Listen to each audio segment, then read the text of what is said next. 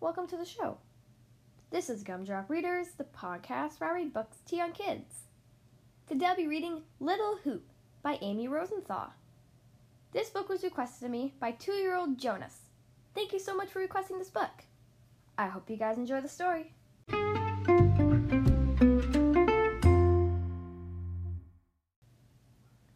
Okay, here we are on page one.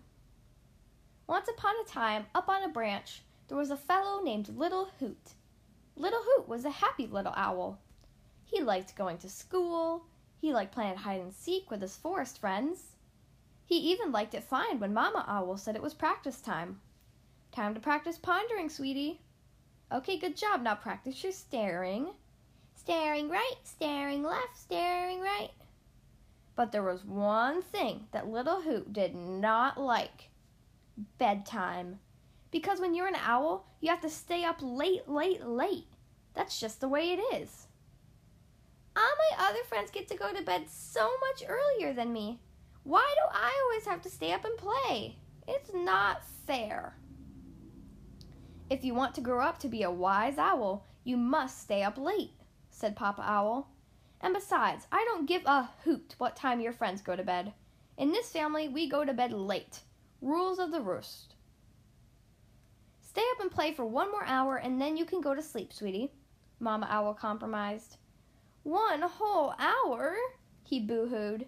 One whole hour, she cooed. So off he went. When I grow up, I'm going to let my kids go to bed as early as they want. He played swords, he played on the jungle gym, he built a fort. He jumped in the leaves. He jumped on the bed. Can I stop playing now? pleaded Little Hoot. Ten more minutes of playing, mister, and please don't ask me again. All right, the young owl scowled. One minute, two minutes, three minutes, four, five, six, seven, eight, nine, ten minutes. There, I played for one whole hour. Now can I go to bed? Yes, now you can go to bed, but woohoo! Woohoo! Bedtime! And little Hoot flew right into bed. Uh, but, but, but, wait, stalled Mama Owl. What about a bedtime story?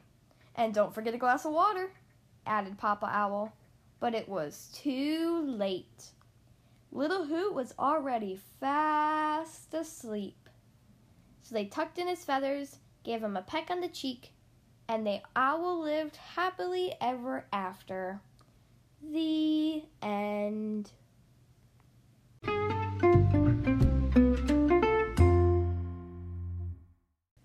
That was Little Hoot by Amy Rosenthal. I hope you guys enjoyed that story. Again, thank you so much to two year old Jonas for requesting this book. That sure was a fun story. If you would like to choose the next book to be read on the Gumdrop Readers podcast, then you can send me an email, including your name, your age, and your book request. Ask an adult to help you send your email to gumdropreaders at gmail.com.